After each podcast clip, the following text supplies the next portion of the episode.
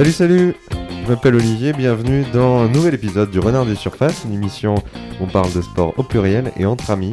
Euh, Aujourd'hui, une émission un petit peu particulière, en tout cas une, une rencontre autour d'un sport euh, méconnu, en tout cas que je ne connaissais pas euh, avant d'en parler avec Nicolas. Nicolas qui va m'accompagner. Bonjour Nicolas. Bonjour Olivier. Nicolas, aujourd'hui, on va parler de, de ton sport. Est-ce que tu peux me dire quel est ce sport? Alors, mon sport euh, est et était surtout, parce que j'ai arrêté depuis quelques temps, mais le hockey subaquatique. Nicolas, est-ce que tu peux m'expliquer, me, me- rapidement me parler, me décrire en quelques mots le hockey subaquatique? Alors, le hockey subaquatique, c'est la confrontation de deux équipes de six joueurs qui prend place du coup dans une piscine et dont le but est de marquer des buts, donc de marquer plus de buts que l'adversaire, sachant que euh, la balle, si on peut dire, en tout cas le palais, est un palais en plomb qui, me, qui pèse à peu près 1,3 kg et qui du coup ne flotte pas, et c'est donc un sport qui se pratique en apnée, Au en fond, piscine. au fond de la au piscine fond de la piscine. Incroyable, super. Et- et L'origine du, euh, du, du hockey subaquatique, est-ce que tu sais euh, d'où ça vient? À partir de quand on, on commence à le pratiquer euh? Alors c'est assez obscur parce que c'est un sport assez confidentiel et du coup il n'y a Je pas eu euh, voilà il a pas un historique euh, très très fort là-dessus.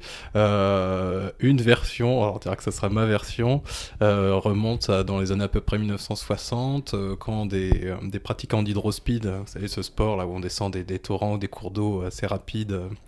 Euh, donc, euh, ce qui se pré... voilà, c'est un sport qu'on pr- qu'on pratique uniquement au printemps lors de la fonte des neiges, avait Oui. besoin d'un sport euh, pour entretenir leur forme physique tout du long de l'année. Donc, un sport qui nécessitait énormément de cardio et des phases d'apnée courtes mais répétées. D'accord. Et ça s'est développé. Du coup, ils ont trouvé, ils ont inventé un peu de toutes pièces un sport qui re- reproduisait ce type d'effort assez saccadé en apnée rapide, voilà, pour s'entraîner toute l'année et être au- au- prêt pour la saison. D'accord, super. Donc à la base, c'est euh, c'est un sport qui est, qui, est, qui est juste là pour de l'entretien, hors saison, dans l'optique de la pratique d'une autre, d'une autre discipline, d'un Tout truc à fait. C'est un sport qui s'est pas développé euh, en tant que sport en soi. C'était vraiment euh, au service d'un autre sport. Ah, D'accord, super. Moi, je me suis documenté très rapidement, hein, juste avant qu'on en, en parle, qu'on s'enregistre.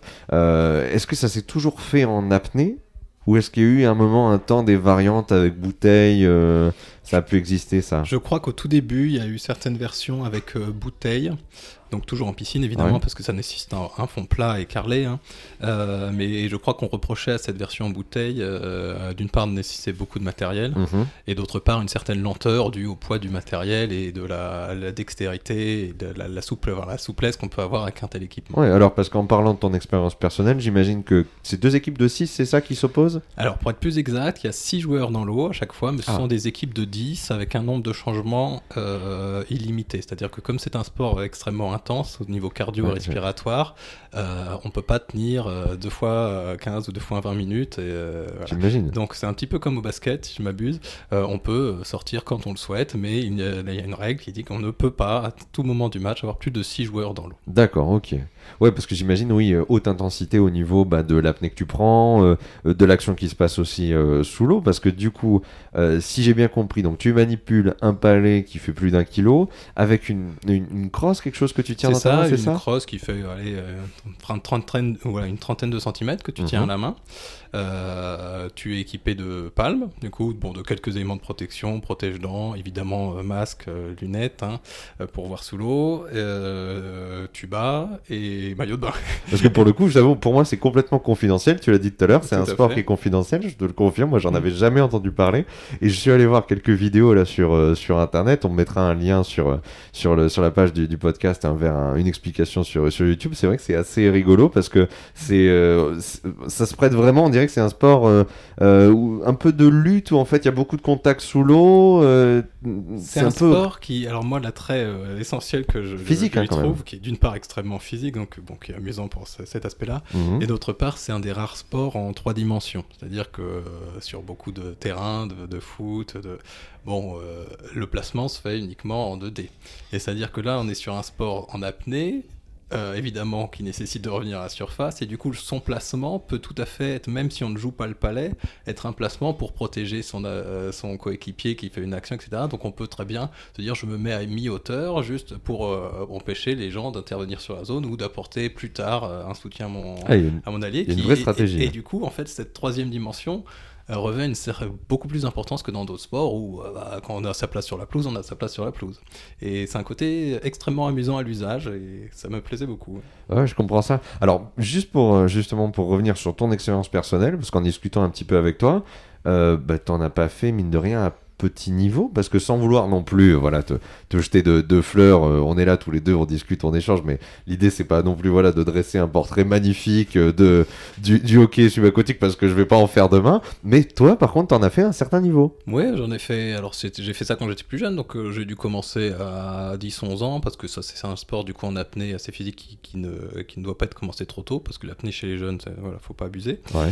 et j'en ai fait jusqu'à mes 20 ans 20 euh, ans, euh, qui a, ce, qui correspond, voilà, ce qui correspond un peu à mes études supérieures, où malheureusement, là, ça a été difficile de concilier les deux, mais j'ai quand même fait euh, des championnats d'Europe des clubs, j'ai été sélectionné en équipe de France, voilà, avant de devoir arrêter pour me consacrer aux études notamment, mais mais oui, j'aimais bien ça, c'était chouette. Ouais, euh, aujourd'hui, est-ce que tu te verrais peut-être euh, sur ton temps libre retourner en piscine pour pratiquer euh, à nouveau? Bien sûr, j'ai essayé de m'y remettre plusieurs fois et, là, malheureusement, c'est le, corps qui lâche un petit peu. C'est un métier où j'ai besoin de mes mains et malheureusement, à chaque fois que j'ai repris le hockey, je, me suis rendu compte que, que ça me faisait mal. Elles sont mises à rude épreuve, tes mains. Que, j'ai voilà, une faiblesse à un certain, un certain niveau et que bon, c'était mon métier qui me faisait manger, c'est ça, et que tant que le hockey subaquatique n'offrait pas des carrières très rémunératrices, il valait mieux que je privilégie mes mains pour mon métier. J'allais te dire, ouais, c'est le choix de, de, la raison. Mais en tout cas, c'est super d'avoir euh, partagé euh, avec, euh, avec moi et puis avec les, les gens qui nous écoutent hein,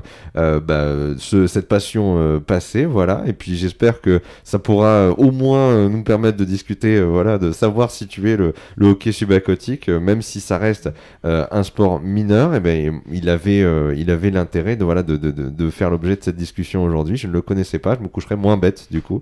Euh, merci, merci Nicolas pour toutes ces explications. Eh bah écoute, merci Olivier pour avoir fait découvrir ce sport et puis surtout les gens, euh, ceux qui sont peut-être un peu lassés de la natation, qui veulent découvrir un peu la dimension aquatique sous une autre forme, euh, renseignez-vous, c'est un sport un peu confidentiel mais il y a quand même pas, pas mal de clubs en France, il y a trois divisions, il y a une division senior, enfin regardez les piscines près de chez vous et si ça vous tente, les clubs sont toujours tout à fait accueillant pour faire découvrir ce sport. Donc euh, allez toquer aux portes, vous serez bien accueillis. Ben, c'est génial, il y a de quoi faire avec ça. Merci beaucoup Nicolas, merci pour ces explications et à très bientôt. Euh, je vous dis à très bientôt à tous euh, sur un prochain épisode bientôt hein, du Renard de Surface. Avec plaisir. Bonne journée plus, Nicolas, merci.